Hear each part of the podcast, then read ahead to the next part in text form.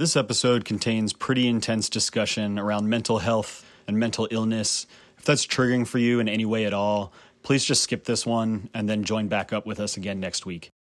This is Walker Lukens, and you are listening to. Let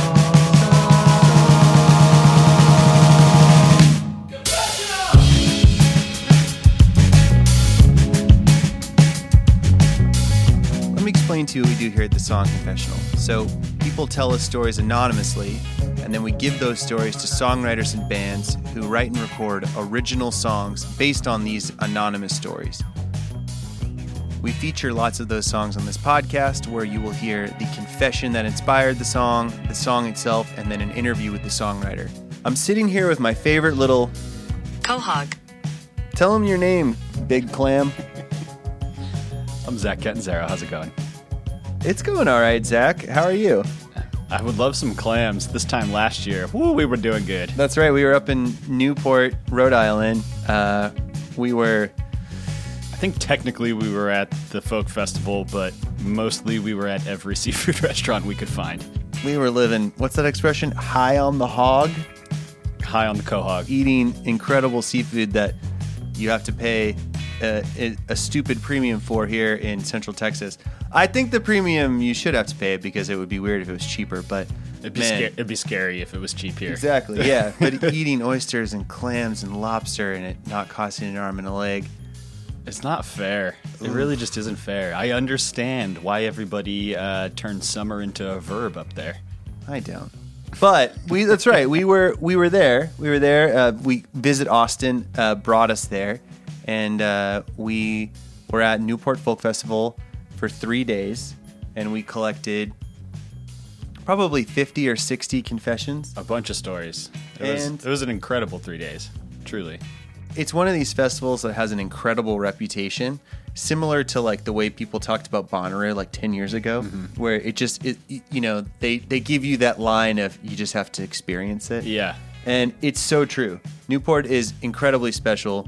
Um, we were blown away by the caliber of confessions we were getting. Yeah. And- Completely. And not and I, and not just not just, you know, it- I don't mean it just because they were juicy. I just mean we had people coming into this trailer at 11 a.m. bearing their fucking souls. Com- completely sober.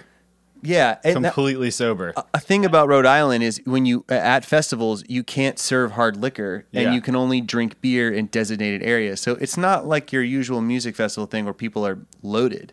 Yeah, nobody was failing putting on their flip flop. It was like the flip flops were on the feet. Everybody was well spoken. It was it was a very different festival vibe for what we're used to. I mean, let alone the hard liquor. No evidence of hard drugs, which I True. mean is everywhere in the festival scene. I genuinely wonder if we talked to a drunk person the whole time. I I can't. I mean, um, yeah, I don't know. I can't say yes. Each of the next five episodes you're going to hear uh, on the Song Confessional podcast was taken last summer at Newport Folk Festival. Uh, over the past year, we've given lots of these confessions out, and without a lot of intent, realized, holy shit, we have like a mini season here of just these amazing confessions that we took uh, over the course of 72 hours. So we're basically going to call this little mini season 72 hours in Newport. I really tried to score some free seafood out of this whole thing, but couldn't figure out how to do it. So you'll just have to listen to the confessions. But just like for yourself, maybe put on your earbuds, go to the grocery store, just like hang out in the seafood aisle. Better yet, here's the cheapest thing to do go buy some shrimp, take them home, open the bag of shrimp, leave it out in the sun for like mm, nine hours until it smells like shit. Leave it outside, crack a window, get that sea smell, and then you'll know what it felt like to hear all these people bare their souls. I, I can't follow that up. Back in February, um, we were we were in a whole other headspace, uh, gearing up for you know season two, which has now kind of been broken up in these mini seasons. And um, Jim Eno says, "Hey guys, uh, Kat Edmonson wants to do a song." So- we say great. Yeah, awesome. Cool. I, I didn't see that coming. Just Yeah. great news in a text. yeah. Yeah, Kat uh she's she's really got a special presence about her. She's she's got this like I think I don't know. I don't know what it is. It's like fairy dust. Her her music is like fairy dust. It really is. It, it has this magical quality where it, um, it it's. We we talk about this in the interview, and she, and she describes it better than I ever could. So we won't waste your time with too many. But it has this timeless quality to it that it just instantly makes you feel good, Yeah. and settled, and, and and childlike. In but in like the part the good the good part where your imagination's still pure, you know. her latest record actually uh, it's a bunch of reimagining reimaginings of disney songs kind of obscure disney songs. So right in line with what you're describing. I I- i was familiar with kat's music before obviously she did this project. Uh, she's she has a big name around austin of course but I, I have to say that i really became a fan of her music uh, at her show in february Yeah, we were lucky enough to see her as probably the last concert that both of us saw in the before times when concerts were a thing. absolutely definitely the last uh, show it's the last show i saw yeah Yeah, same, same. Which, you know, thanks, Kat, for giving us a decent one to end on because we've seen a lot of terrible shows. It would have sucked to have the last one be bad. and it was such a great show. It was a great Yeah, show. it was beautiful. her her relationship with her fans is incredible. Mm-hmm. I've rarely, if ever, seen an artist uh, be able to talk between songs, It- not just segueing between you know. No, it's songs. conversational. It's and in a- conversational. and in a way that everybody's engaged. People just shut the fuck up and listen, and they loved her jokes. Yep. I also I think um, maybe this is partially that we we dabble in the electronic music world, definitely the loud ass music world. It was so great to see uh, five musicians really go for it without any effects, without Yeah. any you know synthesizers. No, well there was a synthesizer. Anyway, yeah, but it was still low level tech. It's very, it's very, just great players. yeah, yeah. Obviously, it's ja- it's jazz. Yes. yeah, it's. I mean, it's it's an excellent interpretation of modern modern jazz. It's like it's relatable, it's listenable. It does have these moments where it kind of rocks out and is groovy and mm-hmm. is dancey, and then these incredibly soft, really tender moments that are still completely engaging, and nobody is getting up to get a drink or to go to the bathroom in those moments. They are Uh, yeah. planted in those seats. It was amazing. It was an amazing show, and such a. I didn't realize it was a kiss off to uh, how life used to be, but, yeah, a lot of nostalgia in that one. but it was fantastic, and I was feel really lucky that we got to go. Zach, tell us about the confession we gave to Kat. This week's confessor stepped into our trailer on the second day of the festival. She was a part of this large group that was all dressed in white that we'd noticed a day before. I learned they attended Newport together every single year.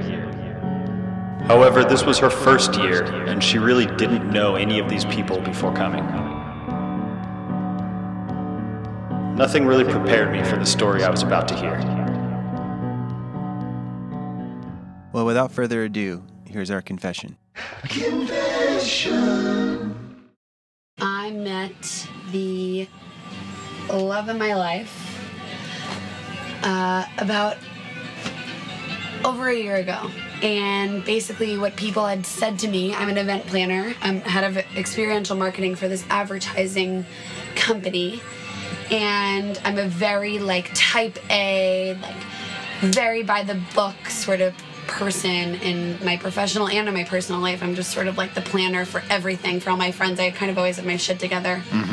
And um, uh, I had friends of mine that said I wasn't really open to dating or meeting anybody, and I had friends of mine say, "We have the perfect guy for you to set you up with, but we're gonna warn you, he is spontaneous and crazy and not organized one bit, but he's sort of a yes person, which is like what I needed in my life was somebody that wanted to like go on adventures and do things that were different and like fulfilling and meaningful.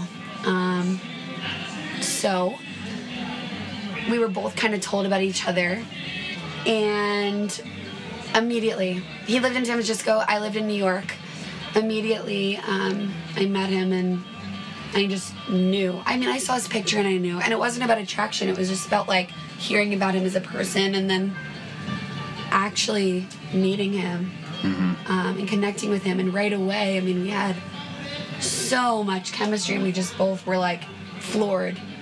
So for the next nine months, we did not stop seeing each other every other week. We ne- never went 10 days apart. So I would go to San Francisco or he would come to New York. We would make up business trips. We would meet in the middle. We would go on like every adventure possible. And um, it was just the greatest. I mean, he was like the happiest person. And for someone like me that's like so rigid and, you know, so sort of stuck in my ways, he totally challenged me to say yes to things that I never would have said yes to and go on trips and adventures and road trips and see music and just totally challenge myself and find really joy and meaning in life. Yeah, maybe freeing you in a way. It It sounds was like. so free. I mean, it was like discovering a new side of myself that I I just never knew. Mm-hmm. Um, so he and I had this sort of bi-coastal relationship. We worked in the same industry. I'd heard of him, and everyone was like, you know, he's like this huge personality and the most amazing guy. Like no one ever had anything bad to say about him. But so it, wa- he was sort of like this like living legend. And then I ended up like meeting him and actually getting to know him, and he was so so much better than anything that anyone had ever described. But we did this for nine months, and then we decided, you know, right away we're gonna get married and we're gonna have kids. And I started going to fertility clinic and, um, you know, doing all of those things. And uh, he started getting a little stressed out. Not about me or about moving in together and him moving. He, he decided to move to New York, and it wasn't about our relationship. That was actually like kind of our salvation in all of this, and like our saving grace. What and what we were looking forward to, the light at the end of the tunnel was him moving to New York and us being together and buying a place in Brooklyn and doing the Catskills bullshit that everybody fucking does, and um, and starting a family. And you know, he was like the last of his friends that uh, were not married or had babies. And finally, you know, he moved, and he had a lot of, you know, other things in his life that were pretty stressful. Um, so I knew that based on the things that he had told me, that the stress was very situational, and I wasn't really worried. I was worried, but I wasn't worried in a weird way. Um, it seemed pretty normal given the circumstances that he would be stressed out or anxious or having trouble sleeping. Like those were all things that I struggled with regularly as like an experiential event planner. Like those are I'm always stressed. That's how I like live my life. Yeah, I can I can share that. Yeah, I'm sure you. you can relate. Um, so, uh, he moved to New York, and I noticed that he wasn't sleeping at all. And it was not like the normal toss and turn, it was sort of an inordinate amount. Um, and he just kept getting more and more stressed and more and more anxious and more and more sad. And as days went on, um, I said, you know what, I think it's time for us to go to a doctor. And we went, and the doctor said, you know what, based on your situation, I really think that this is normal. I don't think this is anything. But Adam had shared something with me that was kind of unique and interesting, which I told the doctor, and he said that he wasn't worried about it. But he said, you know, one time when I was 19, I uh, went on spring break. I went to UC Davis, and everybody went to Cabo for spring break in California because, like, that's like the normal thing that people do, I guess, there. Mm-hmm. And I did a bunch of drugs or whatever. I had like normal fun, not like a weird drugs, like normal, mm-hmm. happy drugs. And I came back and. I just felt like really euphoric and really up, and like everything tasted good, and the sky was the most beautiful blue, and and I went to a doctor because my parents were kind of worried about me, and you know they mentioned that it could be that I was bipolar, but probably not because of all the drugs I did. So it was hard to tell. But I went on medicine and for two weeks, and then I felt better, and then I never had to take medicine again. And that was when I was 19, and now I'm 36. So fuck, you know. I don't think that it's that. And but I feel like I should tell you because I feel like that's a good data point for us going to a psychiatrist. And I said, okay. So we told the doctor, and the doctor said, you know, I can't really tell you, but from what I hear and what, how you look and how you sound, and you know, the emotion that you're exhibiting and the feeling that you're describing, it feels like it's just anxiety. Um, and it's situational. And I really could not say that the thing that happened to you when you were 19 after you did a bunch of fucking coke was in Mexico, PS, was, you know, bipolar disorder. Um, so, uh, you know, we went to this doctor and we followed the directions, and things just got worse and worse and worse. And um, eventually, one day, he didn't know who I was anymore. Um, and he totally lost his mind and lost control. And that was the point that I, you know, took him to the hospital. And they said, you know, for sure, this is a psychotic episode. This is bipolar disorder.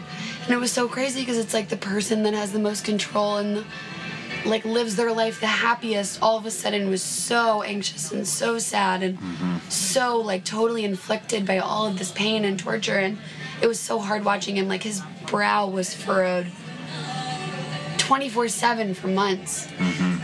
So um How, how long uh, was was it from the time that like you noticed the change to this point in, in the Four months. That's four months. Okay.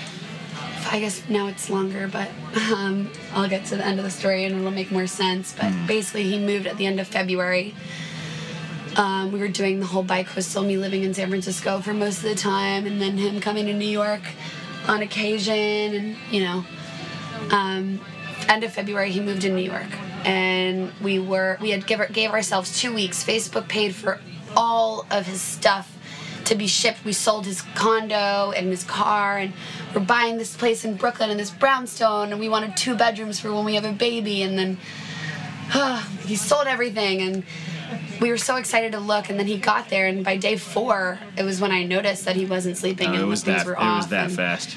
Um, very quickly our stuff kind of started like piling up dust and storage and um, in this warehouse that facebook had paid for all of his shit to be moved and kind of held in contempt for like months. And um, so it was around march when you know i noticed that the things that he were he was saying and the way that he was acting and the fact that he just didn't know what was reality and what was fake that I had to take him to someone different and mm-hmm. I took him to the hospital and they said sure enough it's bipolar. And they said you know here's the bad news that this sucks and this is the worst and that people lose their fucking minds when they're you know when this goes untreated and that this should have been treated since he was 19 years old. So Yeah. between him and his parents and everyone that didn't tell you this something went wrong um, so that was number one. And then number two was, but you know what? Bipolar disorder, once you get it, it's sort of this chemical imbalance. It's the only psychiatric condition that is like 100% treatable based on like, I'm depleted of serotonin or dopamine or like these chemicals in my brain. So once you get the formula right, then you're just sort of your normal self. Um, so I said it's the easiest psychiatric condition to treat. So once we stabilize him and he's not, you know, in this episode anymore, um, you guys can live a normal life. You can still have those kids. You can still do those things. You can still go to fucking Newport Folk Festival like you did every single year. Um, so I felt really hopeful. I took him to the doctor. I, I took off of work. Um, I took care of him. His parents never came. Wow. So his, his his parents were pretty absent in all of this. They just they don't want to believe that their son wasn't perfect. You know. Yeah, yeah. And, you know, finally, life started progressing, and we went to go visit my family, and um, we had this amazing trip, and we did all these incredible things in New York that we wanted to do. He was like a really big fan of Banksy, and like all this, like, just amazing food that we shared when we like visited Europe, and we found restaurants in New York that had like the same types of pastries that they sell in Portugal, and Yeah. we had our favorite like buttery Chardonnay from this tiny boutique winery in Napa from when I had spent all this time in San Francisco and you know, I thought that that meant that it was progress. You know, we ate Taco Bell for dinner one night because it was like our favorite guilty pleasure, and I just thought that that meant, you know what, he's getting better and he's feeling more like himself. And um, so much so that I went back to work and I worked a full day for the first time in four months. And I came home, and um, I walked in, and you know he he was hanging from our bedroom. I'm so sorry. It's okay. You know, all those things that we did. You know, the Taco Bell and the Chardonnay and all that shit was because it was like his last meal. and His last sort of adventures Yeah. before he left his life. Because on the medication, you know, they said you can't, you know, drink that much and you can't dabble in the occasional whatever fun stuff that you do at a festival and Yeah. um, you can't when you travel you have to be cognizant of the time change and we were going to morocco and that meant that we were going to be on a plane for a really long time and fuck what time do you, does he take his medicine then you know?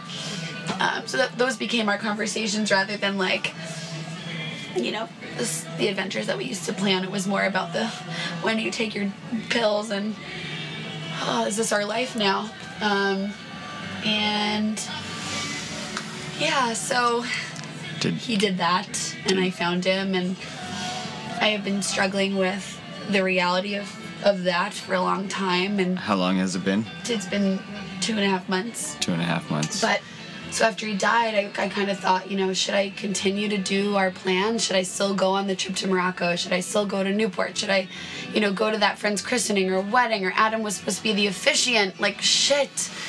What am I supposed to do? He was like that guy for everybody. yeah. Um, and pretty much for everything so far, I've said yes. And although it sucks, and sometimes, usually the night before, I want to say like absolutely not, because I do not want to be in this like emotional headspace where I'm kind of trapped. Um, like a 30 year old widow, that's how I feel, which sucks. Yeah. Um, Did he leave anything behind for you? Yeah, he left a note. He did. That's, I'm glad. I'm glad. D- does it? He said, I mean, he absolved all of that, like those feelings of acknowledgement, uh, uh, like uh, you know, like all of my self-conscious thoughts and guilt and all of the things. What if we did this and what if we did that and Yeah. did the drugs kill him? And I'm such a fucking believer that like. I mean, my stance was his family's not here. I have these professionals that are telling us what to do, and they say that he needs this medicine in order to even him out. So my feeling was I'm I didn't go to school for psychiatry. Like I just trust you, like number one bipolar specialist in the entire fucking world at NYU Langone. Like you are the person that I'm going to hand my you know partner's life over to because I have no one else. And his family was really unhappy that with the fact that he had to take these things. And um, when he died, um, you know they there was a time that I called his mom after I found him and she said it was the drugs that you gave him that killed him. But I know that that's not true. It's not true. It's not. When you have this chemical imbalance, you need you need that. And if we hadn't helped him, he would have driven himself crazy way sooner. Know, I think I kept him alive for a few more months. Um, so he wrote about that in his note, and he said, you know, you did everything, and I'm in awe of your courage, but and I was the first person that he wrote wrote to, and that just meant a lot. You know, I'm so glad that he left something behind because I feel like there's so many people that don't even get that. You know, I hear all these awful That's horror true. stories. That's true. I haven't. It's not been a lover, but with friends, I've Yeah. experienced suicide and with no answer and no explanation. Yeah, at least I have a sickness, and I Yeah, have I have a lot that I can. there's real reasons, and it's Yeah. it's not what his mother said, Right. I and know. and that is that is true, and um, it's good that you know that. Yeah, I know, I know. It's just, but it makes you think, you know. Yeah, it makes you of course it question your own shit. You're like, Of course it does. there's yeah. days when I'm like, because now I deal with PTSD because I found him and Yeah. I had to cut him down and you know, and I think like. God, people tell me that I should take antidepressants, and, and I second guess. you know, Yeah. just to get through this hard time. Yeah. Not I, I unf- unfortunately or fortunately, I don't fucking know. I have a brain that's equipped to handle trauma in a positive way that I can get through this and I know I will and I know that I'll find love again and I'll make it through this, but for the time being, they're like, you know, do this right now and um, it'll help you and soften the blow. And of course, I second guess, and I and I'm not even intentionally doing it. It's like sort of subconsciously. I'm like, Mm-hmm. fuck, but did the drugs kill him? And are they're gonna kill me too? Like, you know, it's That's- weird. It's heavy. It's being very here and being kind of an outsider to this group of this family, and everyone's been really welcoming and wonderful. But um, one of the reasons that Newport was special because it's fucking Newport and the people that come together and music that you hear is so amazing. But also, um, it's his birthday tomorrow, so Oh man. that is why we are wearing white, and we are sort of all going to celebrate him and him bringing us all together. Um, but Uh, it's it's obvious that his legacy is continuing. Uh, Yeah, I mean, having on. having that kind of kind of thing right right now, you might feel like a bit of an outsider, but it, it sounds to me like they're gonna feel like family in the not that distant future. so too. I mean, he was an enigma. Like, it's weird because you become like I've become a detective. You know, like Yeah. I I traced over. I talked to him at four o'clock. I came home. He wasn't answering my text at five thirty, and I rushed home because I was so fucking worried. One of his best friends, who's here, who plans the whole fucking Newport trip, said to me, "How's Adam doing?" And I said, "Because he hasn't responded to my text." And I said, "On the day at 5:30." He said, "Oh, he's fine. No, don't worry. He's he's been having a difficult time, and sometimes it's hard for him to text other people back. But honestly, he's been better than ever. And we just did all these incredible things, like uh, all around New York, and we've been getting out, and it's just been amazing. And I, know that he doesn't mean it. It's you know, don't take it personally. And um, you know, and then I texted him and I said, hey, like, you know, Joe just texted me because he said that you haven't answered him. And I said, when you don't answer him, it worries him. And then he didn't respond. And I said, and when you don't answer me, it worries me too. And I knew at that moment when I sent it, I just knew. I knew that something was wrong. Yeah. You know, like, Yeah. and I started just fucking running home, panicking. And I walked in and, oh, I just knew Yeah. it was the worst. To be to be like as prepared too as to like know Yeah, you've been that you've a been- possibility. Exactly. like, you've been concerned, you've been aware, you've been alert, you've been all these things. Yeah, and that was another thing for like his family and friends that didn't really understand. They don't understand mental illness. They don't understand that it's just as serious as a heart attack or diabetes or like Yeah. cancer, you know, like they all thought, well, if you knew, then why weren't you home? It's like, fuck. Yeah. I was I I took care of the guy for four months. I we missed weddings and christenings and we holidays and I stayed with him while he was being taken care of in a psych ward. I mean, it's like my know- whole world just You know that that guilt is theirs, not yours. I know. I know. I know. Sorry, I didn't mean to cut you off. No, it's good. No, but it's you know, it is it is what it is. But Yeah. you know, the the silver lining is living life to the fullest, which is such a fucking cliche, annoying thing that I hate that I never would have ever said before this situation has happened had happened, but it's so important. I don't know, I mean there's one song that I feel like because I don't know if you felt this about your dad, you were like, there's something that like because I don't. I mean, and you have to be a believer in all this shit. And honestly, I was a total fucking skeptic. I'm from like New York. Like I am a very realist. Like Mm-hmm. Yeah, pretty same. much before this atheist type of person. Like, like don't bother me with like your godly bullshit. Because like, you know, look what the Catholic Church did to like so many people. like that's how I was raised. So, Yeah, same. um, That's kind of like the, this is an homage and a fuck you at the same right, time. exactly. so I was so like not a believer in this stuff, but when he died, I just found myself searching for signs and searching for validation and answers and a message, anything to talk to him, anything to know that he's here. Um, so the one thing that I think will be the thing And when I met him, it was a thing. Was you know we had been talking, and the first night that we met, I mean, we shared everything, and um, this must be the place by the Talking Heads is like our favorite song ever. I love that song. Yeah, I it's love the Talking and It was going to be our wedding song, and um, when he was really upset and stressed, um, we used to listen to it, and you know, it was just like our thing, and it was like.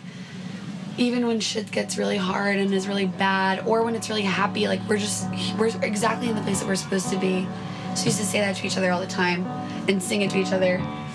And I haven't heard it yet since he died, but I'm just I think that that will be my sign when I get it. It'll be something about the Talking Heads in some way.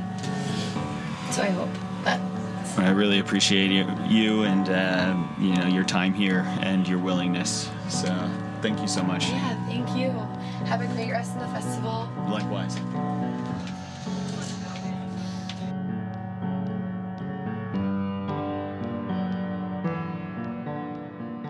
Now here's Where I Am by Kat Edmonson. This must be the place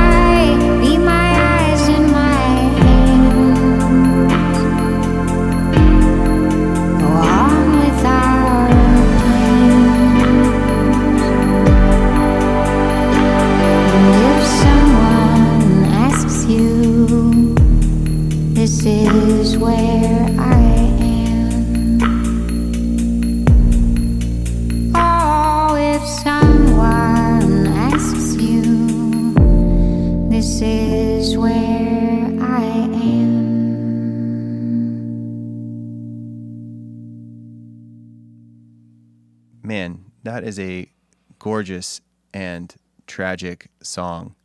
Uh, I am talking with Jim Eno here about this beautiful song he produced with Kat Edmonson called "Where I Am." Jim, tell me about how this how this beautiful song came together. Well, we were communicating about the track, and she told me that it was in 6 8, which is the time signature, which is like a swing.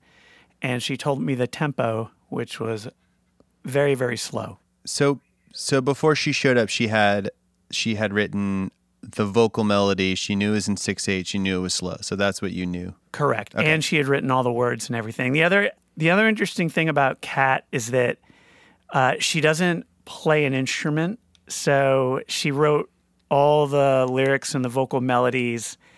And I knew we had to figure out what the under, uh, underlying chords were. So I knew we were going to do that like straight away. So I invited uh, Wes to be here too for that since he's a badass when it comes to that. This is James Wesley Essery that he's talking about. So then Kat shows up, Wes is here, and they go about the process of figuring out what the underlying chords of this track is, which was pretty amazing. I mean, Kat would sing, and then Wes would be at the piano mapping everything out. Uh, you know, do you like this chord? How about we do that, or whatever? And they they came up with the form while they were, or the chords.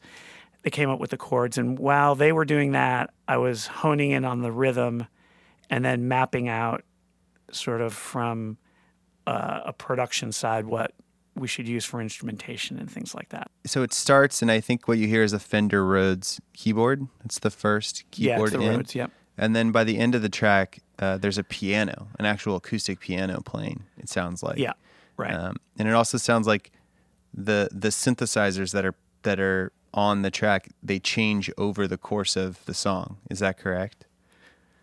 Um, I think it may be the same synthesizer, just different patches. And um, yeah, and I think also higher registers too. You know, I mean, one thing about this track is that Kat had a, a cool vision for it, where she wanted the first half to be the dark half, and then she wanted the second half to be hopeful.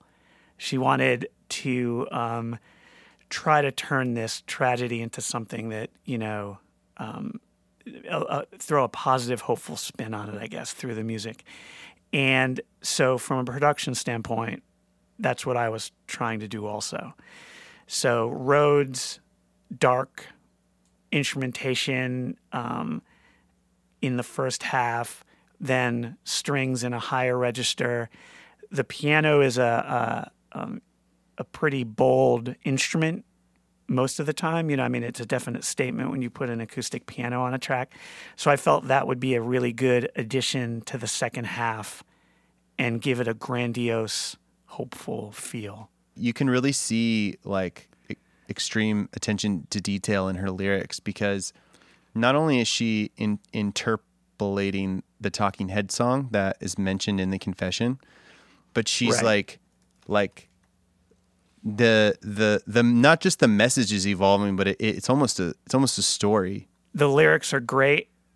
Um, I agree, and the attention to detail is amazing. But when you listen to the confession, then you hear the track. I mean, man, it like it it really hits home, and it shows uh, how powerful this format is, in my opinion. You know, being able to hear a story and then hearing the artist interpret that story Yeah. where if we heard the song by itself it could it could be ambiguous and vague or you know you sort of get your own interpre- interpretation of what you think the lyrics mean this sort of it's right in the wheelhouse of the confession but it's so respectful and and i mean it's uh, uh, pretty amazing.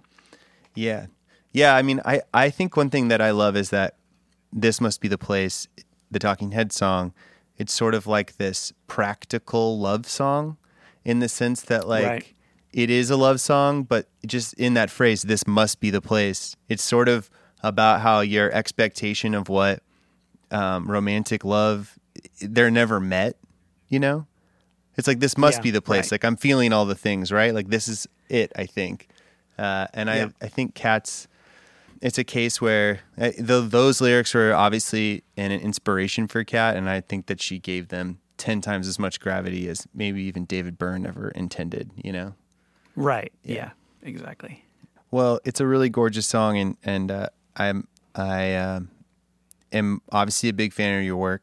Have worked with you a lot, and I think this is one of my favorite favorite things that you've ever worked on. I really love it. Oh, thank you, man. We we talk. Uh, I talked to Kat more about her lyrics and her approach to singing and writing in our interview. Interview. interview. Interview. Why did you move to New York from Austin? Well, I've, I love New York City, and I always wanted to be there. I just ha- have admired it in films and whatnot since I was a kid. And then my musical background is the Great American Songbook, which was essentially born in New York City. So there's a there's an understanding of it and a, a, a celebration of the Great American Songbook in a way that just doesn't exist in Texas. I mean, there's I mean, people obviously understand the Great American Songbook, but but it's part of the culture in New York. It's part of people's history there, and and it's like readily part of events that are going on. It's it's just so much connected to to where I come from that I needed to go be with my people. Yeah, I, I understand what you're saying. I think in New York there's a a greater appreciation for jazz Mm-hmm. and the culture around it. Mm-hmm. Just that sense of being a vocalist and that being in itself like a career you have outside of being a songwriter Right. in a way that I think is sort of like there's not really a space for that in the Austin music scene in the same way. when I started, I mean, I'm a songwriter too, and I and I often write in the style of old standards. But when I started performing in Austin, it was limited as to where I could perform. What was available to me was like the, the restaurants, you know, steak restaurants, where people would think like, oh, steak and jazz, martinis and jazz, and the one jazz club at the time, which was the Elephant Room. I know it's expanded now it took a lot to to really be considered like a, a legitimate artist that i wasn't just background music um, in austin and it kind of took leaving in, in a way um, to be able to come back and bring what i was doing and introduce what i was doing like on a in a way that could stand next to what, what everybody else in austin was doing So I'm curious, you know, as a songwriter, did you used to write in other styles before you sort of found this voice and this um, older aesthetic? I did. Being from Texas, I grew up in Houston and I heard a lot of country music. I was listening to a lot of like contemporary country stations and I I wrote country songs. I wrote in, in a kind of 1970s singer songwriter mainstream style, if you will, uh, because I was listening to old songs as well. I was I checked out a lot of oldies, but I didn't really write in that style, like the doo-wop stuff and early rock and roll stuff. Uh, But I was, yeah, I was trying my hand. I was, I was writing in kind more of a contemporary pop style as well. But what I discovered was there, I was, I had a great affinity for melody and harmony, and you know, I would start writing these songs, and I didn't play an instrument, so I'd bring it to a musician, and they'd be trying to figure out what the chord was that I was hearing, and and eventually we'd kind of stumble on it, and they'd be like, "Oh, well, that's a jazz chord." so I I discovered like, of course, of course it is because that's the first music I learned, and and so you know that made a great impression on me. It was embedded somewhere in in my memory as a kid. Yeah, totally segued yourself into my next question too. so that's amazing. I think it's really cool. I think uh, another thing that has impressed me about your last record, which I've been listening to for the past week, is um, I would loosely call your style like a sort of vintage AM pop, you know, world. But the themes are current. Thanks. If anything, that might speak to the fact that I'm the music is not novel to me because I when I learned it, I didn't perceive it to be old or mm-hmm. different or nostalgic or quaint or wha- whatever someone might associate with old music. To me, it was my first understanding of music. And Yeah. and then everything that came after that was I perceived to be different or unusual or an interesting take off of the original music that I thought it was. So I I never wanted to feel like I'm putting on a costume, and I don't have to work in that sense to to avoid that because to me it's it's a living thing. It's as contemporary as it ever was, and so I love to sing about contemporary things because this is I, I live in the now. Yeah. yeah, of course. well, I I feel like we have to uh, we have to talk about this this confession and this uh, incredible song you wrote Yeah. and recorded with Jim. And um, I guess first thing is, what was this confession about? In your own words, what did we just listen to? Well, first of all, this confession was incredibly surprising because as I listened to it, I had no idea where it was leading. I just couldn't have known. And the spirit of this woman is knowing the all of the circumstances after having listened to the whole confession. The spirit that she has is even though it's it's clearly heavy what she's telling us about, it's she's quite vital and refreshingly so. Um, and in fact, it's it's very heartening to hear that she's she has a strong will to live uh, because she has lost the love of her life after he's committed suicide and and she found him um, and then upon finding him was tormented by not only his death that totally caught her off guard but his family who essentially tried to blame her um, and i can't imagine what that would be like so when i heard this and i heard her she was really generous actually in sharing this story like she's quite likable She was quite likable. I, I agree with you in that. I, I also one of the um, um, remarkable things about that confession too is that the way she lays it out, you don't know where it's going, yeah and she's just giving you the facts, and it's it's just so raw. And she was an amazing storyteller, and obviously a very strong and resilient person, which all comes across very clearly. I think.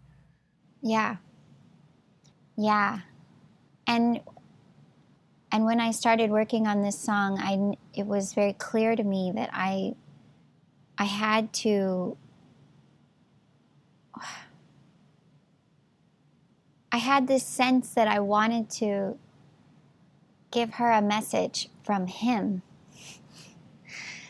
Because she was there at the Newport Folk Festival and she was saying that she was looking for some kind of sign that she was doing what he wanted her to do. Yeah. Yeah. I I had some questions about your lyrics. So the the first line is this must be the place where I'm supposed to be. That is her singing to whom? Uh, Did you sing it from from her perspective? Um, yes. In fact, I, I sang the, the first chorus, if you will, like the you know the, the first whole part was her singing, and then and then the second half of the song is him replying. And I, this must be the place. Um, is the name of the song that they shared, the Talking Heads song that was their song that they listened to all the time together. Yeah. I'm curious, you know, as a listener of this song, you have a a real ability to channel the the sadness, just the real sorrow in the subject matter. Um, and I say that as a listener, and of course, I could just be like putting that on you. But is there a trick to to doing that as a perfor- as a singer to channel the emotion of the song? Um, it's empathic, I guess. I'm just literally imagining myself as the voice of the song. And so I put myself in her position or tried. I'm very interested in, in interpreting that sort of thing, and it actually drove me to acting school. Wow. a few years ago. I mean, that is definitely a, a, a part of the Great American Songbook is that kind of delivery. Yeah. But I hear it in your, your songs and on your records. You you do a, a fantastic job of um, of really showing that, and that is I think that is something that is not at all part of like modern pop music. You know, how did you sort of develop that empathy? Is it is it a kind of acting thing for you and a joy in playing other roles, or does it does it connect back to maybe why you started writing songs and singing in the first place? I learned the Great American Songbook and music through old movies because a lot of the songs were written for Broadway shows that were then turned into films, you know, or they used the songs from the shows and in different films. But either way, you know, Frank Sinatra was acting and singing. And so I thought that's just how it worked. I thought if, if you were delivering a song, it was the same thing as if you were delivering lines as an actor. It was just an extension of emphasizing the mood and the tone of the moment or, explaining what was happening in the story. And of course, I didn't think about it that way at four and five years old when I started watching, but I just took that for, for what it was. And, it, and I assumed that I would be doing the same thing. Yeah. What's the line of this song that you're either the most proud of or you think is the most powerful? I wouldn't dare take pride in this song because I'm, in fact, I feel, uh, with all humility, I hope that that this is somewhat of a comfort to her and not in any way disturbing or or upsetting to her already, you know, horrific experience. So it's just an offering and I so I've ne- I can't even think about taking pride in it. But the most impactful, I planted little things in the song that were direct references to "This Must Be the Place," the Talking Heads song. For instance, "Feet on the Ground, Head in the Sky," when her fiance essentially replies in this song he's encouraging her to keep going, feet on the ground, head in the sky. So if if she wants to feel encouraged by that, you know, that's what they shared. I'm I'm I'm it's just I'm whether or not that is encouraging her, it's me hoping that that she would recognize that and and then at the end it ends with and if someone asks you this is where I am and in the song, in the Talking Heads tune, David Byrne says, and if someone asks, this is where I'll be. So I, I deliberately put in echoes of, of their favorite song. And also, in her fiance's reply, he says, strong and wise with a light in your eyes. And I tried to imagine them listening to this song together. Everybody knows the part that goes, "Oh, you got the light in your eyes," and and I wonder if if they ever shared that as as though it were the two of them, you know, because that song was very personal to them. So I I hoped that those things could be a comfort to her. Mm-hmm. And ha- have you ever lost someone close to you from suicide?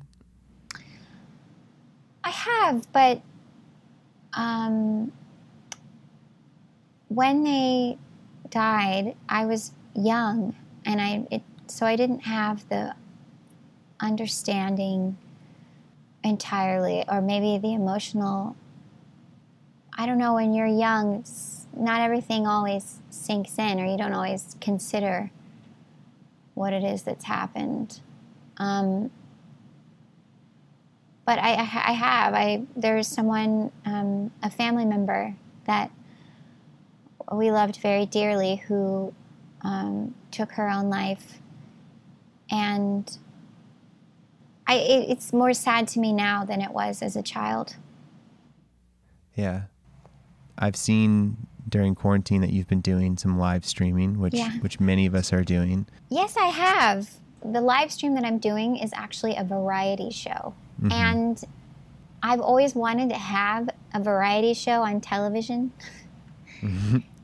And um, this is not as glamorous as what I had envisioned, but I have a set.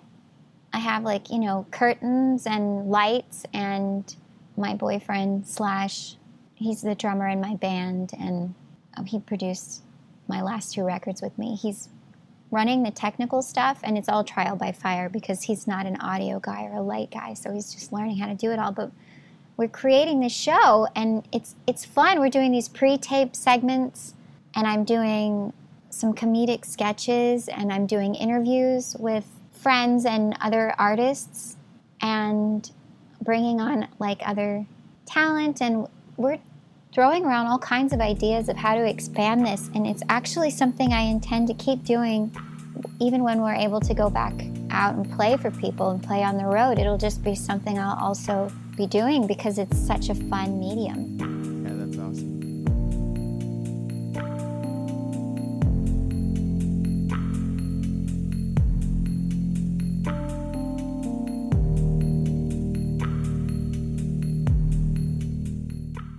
I've been around a lot of music over the last few months. I've made a lot of music. I always am listening to music, but something about the pandemic and the Black Lives Matter uprising and just everything going on, I felt so genuinely unmoved by music over the last few months. Uh, and and I, I don't mean like I'm still listening to it all the time, you know, but something about that Like the recording, emotion, the emotional fortitude isn't what it used to be. Maybe. it just all seems so irrelevant. Yeah, I know? get that. There's that uh, Theodor Adorno quote. I think I'm going to say this correctly, but he says, There's no poetry after Auschwitz. and it's like the idea, of course, of just like when real life really intercedes. What is entertainment? Yeah, and if uh, what enter- if what music is to you is escapism, Yeah. then it's fucking worthless after you know. And that's a little bit what, especially lyrics, have felt like to me. Yeah, that makes sense. But this song, I mean, in this recording, um, you know, I'm a huge fan of Jim's work. I've never heard something like this come out. It really is a pretty magic combo. Uh, I, I mean, honestly, I, I think it, it sounds as good as songs sound. I mean, it's quite perfect in its composition and its emotion and the way it builds and the way it drops out. It just, I, I mean, I'm, I'm biased because I took the story, but I, I feel it all, and it's hard. I mean, my, my eyes water up listening to the song as much as the story itself. I mean, that's that's the saddest confession we've ever had. Correct? 100%. I can think of a few other confessions that were uh, as heart wrenching, but I don't know that they ever made it onto the podcast. Yeah, yeah. There's a couple in particular that were definitely very heart wrenching, but as I- far as episodes go, this is one we'd been saving for the right moment in a way. You will, you will find soon, listener, dear listener, uh, over the next few episodes, just the the caliber of story that we were getting from people. We had to keep it a little light, you know, in in the name of entertainment. We didn't do five uh, heart wrenching stories, but we could have. But we could have, yeah. And they will eventually all come out, so you will hear more from Newport. But I mean, the kinds of things people, why, why? I don't know. They it's just something about the group that attends that festival just brought this rawness and were so willing to take an hour out of their very expensive day that they paid to not come talk to us mm-hmm. and sweat in a trailer and just like bare their souls. I, Yeah. I don't know. I still I still look back on that weekend as just so validating for this entire project. I, ooh, I, let's say some problematic things about art. Do you, do you think it's a folk thing? Uh, It's not a folk thing. That's not why people were more honest. It definitely flies in the face of our alcohol theory. Yeah, well, I, yeah, it really does because previously we thought like a little liquid courage was required, True. and this proved us to be very wrong. It, it's also okay. So it's it's hard to call this a a folk festival. Yeah, it's more of a label these days. Yeah, so so okay, so it's not a folk music fan thing. Um, is it a New England thing? Could be a New England thing. Maybe think so? Maybe a festival cap thing. I mean, Bonnaroo, we're looking at eighty thousand plus attendance, so it's just chaos from the second you step in. Whereas Newport, they cap at ten thousand, so you, it's almost like you have to make friends. You see similar faces. Like, you know, this story happened to come out of day two after we already noticed the group on day one, and we kind of mingled with them a little more. And it's just like there's a more familiarity about this festival. It's like, and uh, I mean, also on that note, it seems like a lot of people go every year. So if you're capped at ten thousand and three thousand people are going every year, mm-hmm. Yeah, I mean they, they do usually sell out before the lineup's announced. Yeah. So, it's just got this community vibe that you don't feel in the chaos of like the traditional, you know, 80,000 person festival. Yeah. Maybe it's the seafood. Could just be the seafood. Mm-hmm. I Good wonder. omegas. Yeah. So is a is a quahog like what's okay? Roll with me. I got a long bad analogy. Oh, here we go. So oysters are like an aphrodisiac, right? So they say. Maybe fat clams are like truth serum. I think uh, part of the power of this confession it's not really the subject matter. I mean, it is it is moving. That is a trigger for everyone to lose the love of your life. But she was a phenomenal uh, storyteller Yeah. and and you know we edit these confessions for clarity and and but it, t- to have someone kind of relay this information to you and it's not kind of full of interpretation you don't necessarily know where it's going yeah. I, I had no idea. I mean, it, it kind of blindsided me in a way. and and like you know her sort of saying how much she trusted the doctors. Mm-hmm. And you you trust them. Yeah. and and after this happened to not have had that shift for her or, or she's just a remarkable storyteller and incredible storyteller, in, incredible strength of human soul and mm-hmm. perseverance in general. And I- at, at one point in that confession, she talks about it like, "Oh, it happened a long time ago," and then it comes out that it was only two and a half months before that. yeah and which is not long at all which is not long at all. And I mean, she has her own trauma that she, I mean, she is recognizing and she's talking about, but it's so low on her totem pole compared to how much she's she cared for him that it it seems like she's. I don't know. She's just she's just so well processed at this point and such an early point. Her strength is just through the roof. It it really impresses me how well she's able to cope with such a fresh trauma and to be able to talk about it so openly and to be able to cry because it's worth crying over, but at the same time finish that sentence with like this message of positivity and strength. It was just I I was just so very very impressed by the whole thing. yeah i wonder too you know it would be so nice to know where she's at with this you Yeah. know?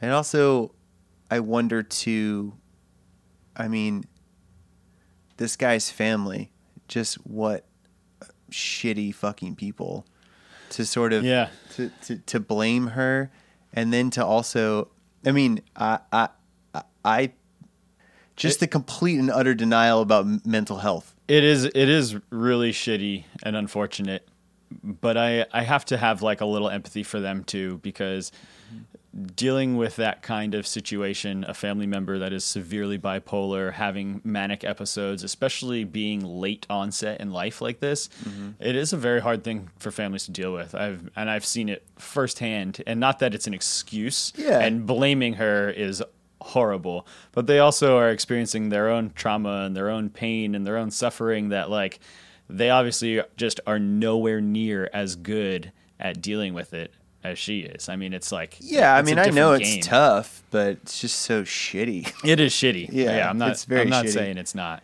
and, and I mean all all of the people. I mean, part of why I think she's such an amazing um, storyteller in this is that she doesn't seem to have a ton of awareness about mental health. And so she is very trusting of the doctors throughout and even after.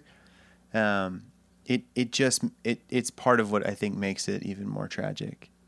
You know, Yeah. in, in, in how it's revealed in the confession and also just how it played out. It's it's just so heartbreakingly sad. Yeah, it really is because I my belief is she did everything she could. She Absolutely. did everything right. Totally. You She did know, everything by she the book, she did everything right. It's obvious that she cared about him. She Mm-hmm. was trying to get him the help he needed. The only way that help is even offered is to see doctors, to get prescriptions, to like go through the process. I mean, we don't we don't know any other way. So if the experts are telling us this is what it is, it's like, yeah, we believe them every time, whether it's with our health or our engine. You know, it's like Yeah. there's a lack of information. For two people who uh, like to hash things out, suicide is a particularly dark pit. Yeah. Meaning, I don't think there are a lot of insightful or uh, interesting perspectives on it. I mean, I w- I- it does. It does seem more acceptable now. Yeah. You know, one of one of the best insights I feel like I've ever heard on the topic is from our good friend Jack O'Brien of the Bright Light Social Hour. Yeah. Who um, lost his brother slash band manager due to suicide a few years ago, and talking with Jack about it is just o- only he would have the ability and the power to make it a beautiful thing, and a lot of that revolves around suffering and just truly wanting to see people you love stop suffering. I mean, it's just after a while, whether it be something like cancer or a mental health issue, Yeah.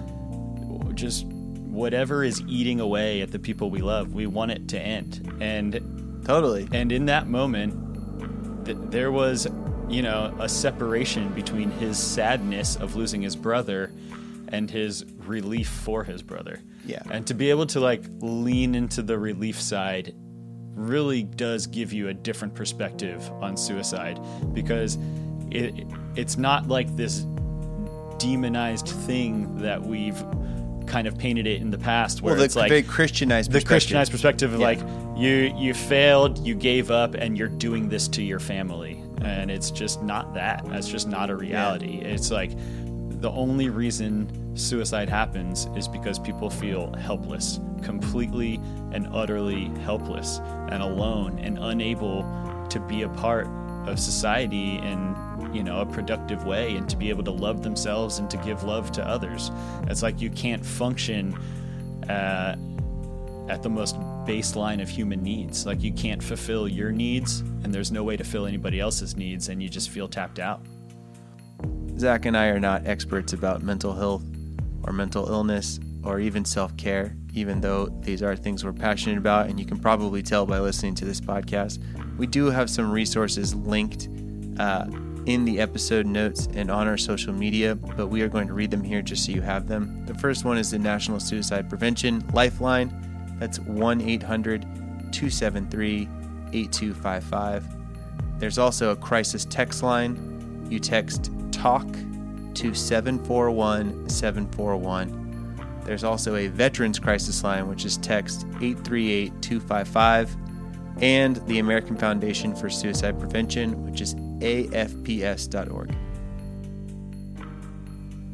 The theme song to this podcast was written by Walker Lukens and performed by Walker, myself, Zach Catanzaro, Wes Esri, and mixed and engineered by Grant Epley. This podcast is produced by me, Walker Lukens, Zach Catanzaro, Aaron Blackerby, Rylan Kettery, Jim Eno, Mike Lee, and brought to you by KUTX. If you like what you've been hearing, the best thing you can do for us is tell somebody about it your friend, your boss, your mom, your dad, your little brother that you hate. Give them something nice for a change. And give them a gift. Uh, if you would like to do more, please follow us, rate us, review us, and tell us you love us. Thank you so much to Kat Edmonson for being part of this.